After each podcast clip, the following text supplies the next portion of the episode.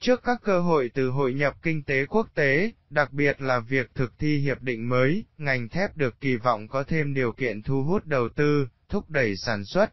xuất khẩu ra các thị trường mới. Tuy nhiên hiện nay, ngành thép vẫn phải cạnh tranh gay gắt với thép nhập khẩu thâm nhập mạnh vào thị trường Việt Nam. Đặc biệt là ngành thép phải đối mặt với các vụ kiện phòng vệ thương mại tại các thị trường xuất khẩu khiến xuất khẩu gặp nhiều khó khăn. Ngay từ đầu năm 2021, các mặt hàng thép Việt đã liên tiếp dính vào các vụ kiện phòng vệ thương mại tại các thị trường xuất khẩu. Vào cuối tháng 1 năm 2021,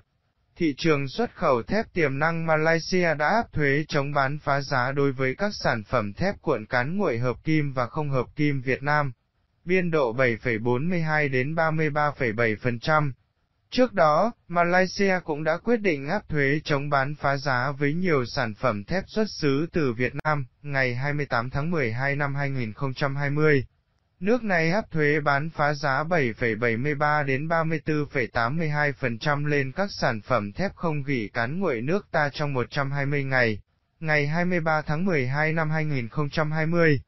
Các sản phẩm thép cán dẹt không hợp kim hoặc được phủ nhôm và kẽm nhập khẩu từ Việt Nam bị áp thuế chống bán phá trong 5 năm với biên độ từ 3,06% đến 37,14% tại thị trường này, tại thị trường Canada, đầu tháng 2 năm 2021. Thép cốt bê tông Việt Nam với kim ngạch xuất khẩu vào nước này đạt khoảng 30 triệu USD hàng năm bị kết luận biên độ phá giá là từ 3,7 đến 15, 4% thị trường này sẽ quyết định áp dụng thuế chống bán phá giá tạm thời tương ứng với mức biên độ bán phá giá. Ngày 11 tháng 2,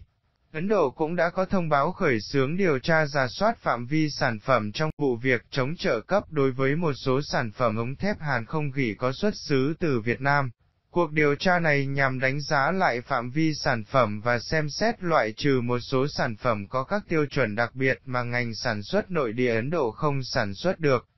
Tại thị trường Indonesia, ngày 17 tháng 2, Ủy ban chống bán phá giá Indonesia đã quyết định áp dụng thuế chống bán phá giá từ 3,01 đến 49,2% đối với tôn lạnh có xuất xứ từ Việt Nam. Đến ngày 26 tháng 2, Ủy ban châu Âu, EC thông báo về việc xem xét khả năng gia hạn các biện pháp tự vệ đối với thép nhập khẩu từ Việt Nam.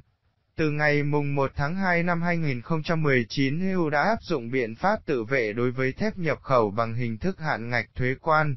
Nếu vượt mức hạn ngạch thuế quan, 26 nhóm hàng thép nhập khẩu sẽ bị áp thuế 25% trên giá cập cảng EU.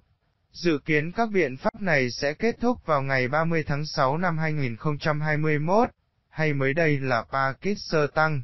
Một thị trường xuất khẩu sắt thép nhỏ của Việt Nam cũng ra quyết định khởi xướng điều tra chống bán phá giá thép cán nguội Việt Nam với mức thuế bán phá giá cáo buộc là 27,98%. Trong bối cảnh đó, nhiều chuyên gia cho biết bên cạnh những nỗ lực của chính phủ, các bộ ban ngành liên quan để cảnh báo sớm, tăng cường bảo vệ ngành sản xuất trong nước, mạnh tay xử lý tình trạng gian lận, thì các doanh nghiệp thép cần chủ động tiếp cận công nghệ sản xuất mới, nâng cao năng lực cạnh tranh, chất lượng sản phẩm, đa dạng thị trường xuất khẩu. Ngoài ra, các doanh nghiệp cũng cần chuẩn bị tốt các kiến thức về thức về thương mại quốc tế để chủ động ứng phó với nguy cơ kiện cáo, phòng vệ thương mại tại các thị trường xuất khẩu.